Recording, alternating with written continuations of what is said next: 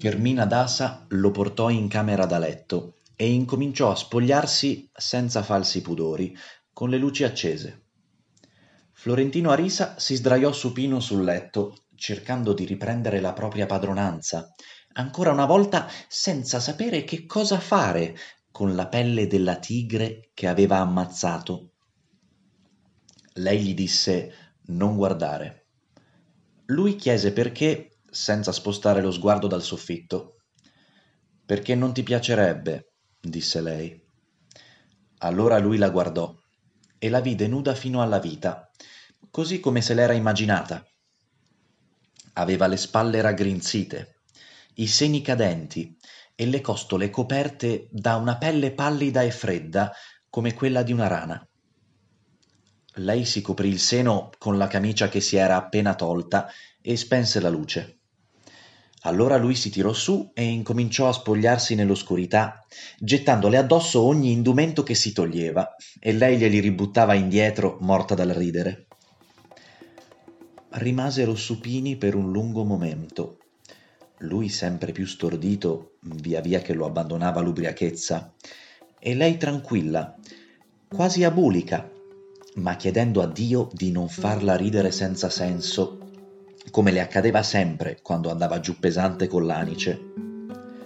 Chiacchierarono per passare il tempo. Parlarono di loro, delle loro vite differenti, del caso inverosimile di essere nudi nella cabina oscura di un battello fermo, quando la cosa giusta era pensare che non restasse loro più tempo se non per aspettare la morte. Lei non aveva mai sentito dire che lui avesse una donna, neanche una, in una città in cui si sapeva tutto anche prima che avvenisse. Glielo disse in modo casuale e lui le rispose immediatamente senza un tremito nella voce. È che mi sono mantenuto vergine per te. Lei non ci avrebbe creduto in ogni modo, anche se fosse stato vero, perché le sue lettere d'amore erano fatte di frasi come quella che non valevano per il loro senso, ma per il loro potere di turbamento. Ma le piacque il coraggio con cui lo disse. Florentino Arisa, da parte sua, si chiese di colpo quello che non si era mai azzardato a chiedersi. Che tipo di vita nascosta avesse fatto lei ai margini del matrimonio? Niente lo avrebbe sorpreso, perché lui sapeva che le donne sono uguali agli uomini nelle loro avventure segrete, gli stessi stratagemmi, le stesse improvvise ispirazioni, gli stessi tradimenti senza rimorsi. Ma fece bene a non chiederlo. In un'epoca in cui le sue relazioni con la Chiesa erano già abbastanza tese, il confessore le chiese, a sproposito, se fosse mai stata infedele al marito e lei si alzò senza rispondere, senza finire, senza congedarsi, e non tornò mai più a confessarsi con quel confessore né con nessun altro. Invece la prudenza di Florentino Arisa ebbe una ricompensa insperata. Lei tese la mano nell'oscurità, gli accarezzò il ventre, i fianchi, il pube quasi glabro. Disse hai una pelle da bambino. Poi fece il passo finale. Lo cercò dove non era. Lo ricercò senza illusioni e lo trovò inerme.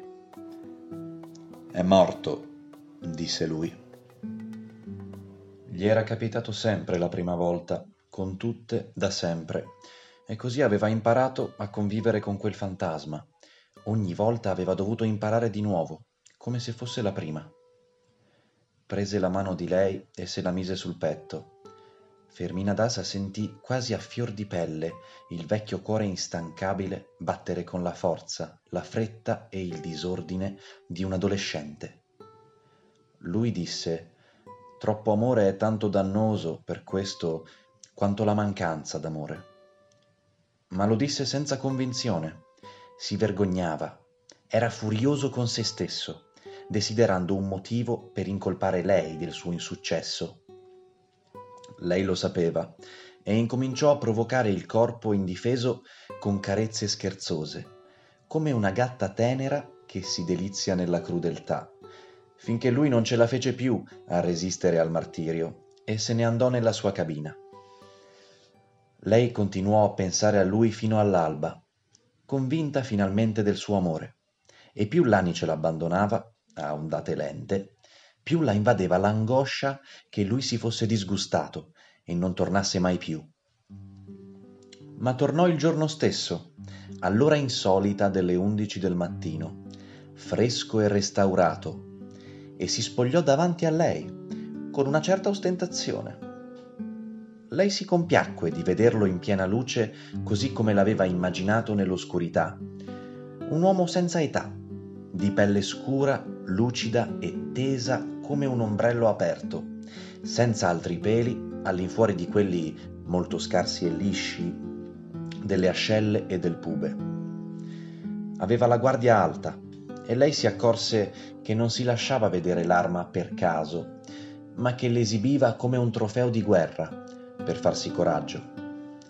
Non le diede neanche il tempo di togliersi la camicia da notte che si era messa quando era iniziata la brezza dell'alba, e la sua fretta da principiante le provocò un fremito di compassione ma non le diede fastidio, perché in casi come quello non le era facile distinguere tra la compassione e l'amore. Alla fine, però, si sentì svuotata. Era la prima volta che faceva l'amore in più di vent'anni e lo aveva fatto imbarazzata dalla curiosità di provare come poteva essere alla sua età dopo un'interruzione così prolungata ma lui non le aveva dato tempo di sapere se anche il suo corpo lo voleva. Era stato rapido e triste, e lei pensò adesso abbiamo fottuto tutto. Ma si sbagliava, nonostante la delusione di tutti e due, nonostante il pentimento di lui per la sua goffaggine e il rimorso di lei per la pazzia dell'anice. Nei giorni seguenti non si separarono un attimo. Uscivano dalla cabina quasi solo per mangiare il capitano, che scopriva qualsiasi mistero volesse nascondersi nel suo battello, gli mandava la rosa bianca tutte le mattine. Gli aveva fatto fare una serenata di valzer del loro tempo.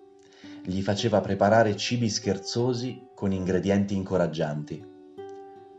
Non riprovarono l'amore fino a molto tempo dopo, quando l'ispirazione arrivò senza che la cercassero a loro bastava la semplice felicità di stare insieme. Non avrebbero pensato di uscire dalla cabina, se non fosse stato perché il capitano gli annunciò in una nota che dopo pranzo sarebbero arrivati a La Dorada, il porto finale, dopo undici giorni di viaggio. Fermina Dasa e Florentino Arisa videro dalla cabina il promontorio di case illuminate da un sole pallido e credettero di capire il motivo del suo nome ma gli parve meno evidente quando sentirono il caldo che ansimava come le caldaie e videro bollire l'asfalto delle strade. Per di più il battello non attraccò lì, bensì alla riva di fronte, dove c'era la stazione finale della ferrovia di Santa Fe. Abbandonarono il loro rifugio non appena i passeggeri sbarcarono. Fermina Dasa respirò la buona aria dell'impunità nel salone vuoto e tutti e due contemplarono da bordo la folla agitata che identificava i propri bagagli sui vagoni di un treno che sembrava un giocattolo. Si poteva pensare che venissero dall'Europa, soprattutto le donne, i cui vestiti nordici e cappelli del secolo prima erano un controsenso nella canicola polverosa. Alcune avevano i capelli ornati con bei fiori di patata, che incominciavano ad avvizzirsi per il caldo. Erano appena arrivate dall'altopiano andino, dopo una giornata di treno attraverso una savana di sogno, e non avevano ancora avuto tempo di cambiarsi d'abito per il Caribe. In mezzo alla confusione da mercato, un uomo molto vecchio, dall'aspetto sconsolato, si toglieva dei pulcini dalle tasche del suo soprabito da mendicante. Era comparso all'improvviso, facendosi strada tra la folla con un soprabito a pezzi che era stato di qualcuno molto più alto e corpulento di lui. Si tolse il cappello, lo mise rovesciato sul molo, nel caso avessero voluto dargli qualche moneta, e incominciò a tirarsi fuori dalle tasche manate di pulcini, teneri e scoloriti, che sembravano proliferare fra le sue dita. In un attimo il molo sembrava tappezzato di pulcini inquieti che pigolavano dappertutto, fra i viaggiatori frettolosi che li calpestavano senza accorgersene. Affascinata dallo spettacolo meraviglioso che sembrava eseguito in suo onore, perché solo lei lo stava a guardare, Fermina Dasa non si accorse in quale momento incominciarono a salire sul battello i passeggeri del viaggio di ritorno. Per lei finì la festa. Fra quelli che arrivavano riuscì a vedere molte facce conosciute, alcune di amici che fino a poco tempo prima le erano stati vicini nel suo lutto, e si affrettò a rifugiarsi di nuovo in cabina. Florentino Arisa la trovò costernata. Preferiva morire piuttosto di essere scoperta dai suoi in un viaggio di piacere a così poco tempo dalla morte del marito. Florentino Arisa si impressionò tanto per il suo abbattimento che le promise di pensare a qualche modo per proteggerla, diverso dalla clausura in cabina. L'idea gli venne all'improvviso quando ancora stavano cenando nella sala da pranzo privata. Il capitano era preoccupato per un problema che da tempo voleva discutere con Florentino Arisa, ma che lui schivava sempre con il suo argomento usuale. Queste seccature le sistema Leona Cassiani meglio di me. Tuttavia stavolta stette a sentirlo.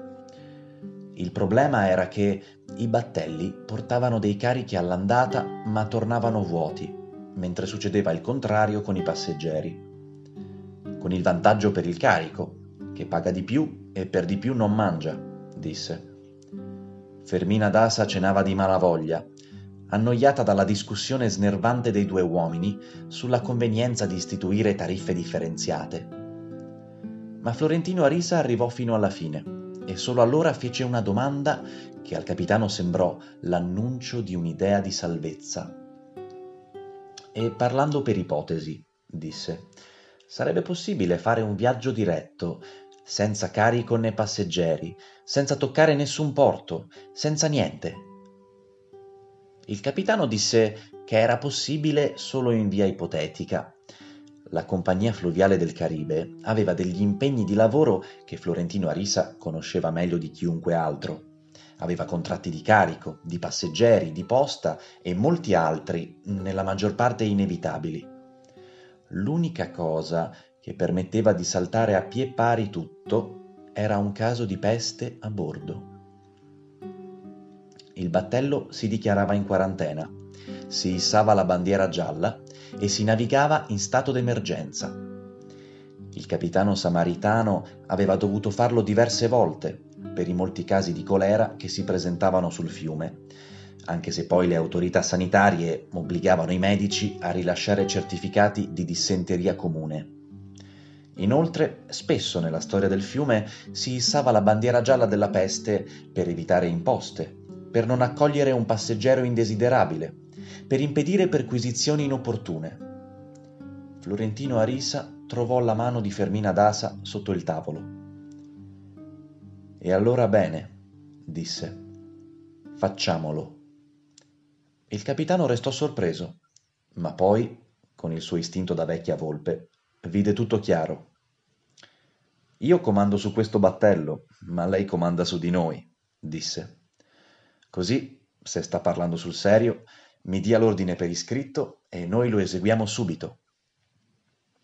Parlava sul serio, ovviamente, e Florentino Arisa firmò l'ordine. In fin dei conti, chiunque sapeva che i tempi del colera non erano finiti, nonostante le allegre versioni delle autorità sanitarie. Quanto al battello, non c'era problema. Si trasferì il poco carico imbarcato. Ai passeggeri si disse che c'era un guasto alle macchine e li mandarono quella mattina stessa su un battello di un'altra compagnia. Se queste cose si facevano per tante ragioni immorali e perfino indegne. Florentino Arisa non vedeva perché non sarebbe stato lecito farle per amore.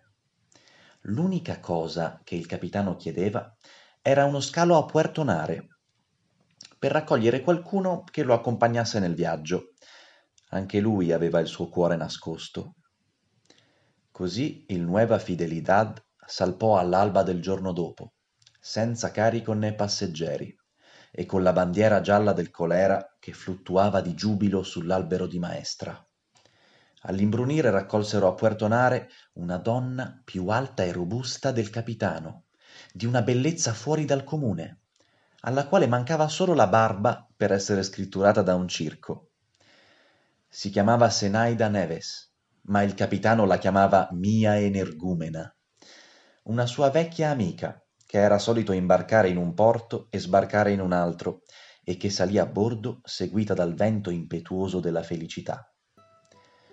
In quel mortorio triste, dove Florentino Arisa rivisse le nostalgie di Rosalba, quando vide il treno di Envigado salire a fatica su per la vecchia cornice da mule, venne giù un acquazzone amazzonico, che avrebbe continuato, con pochissime pause, per il resto del viaggio.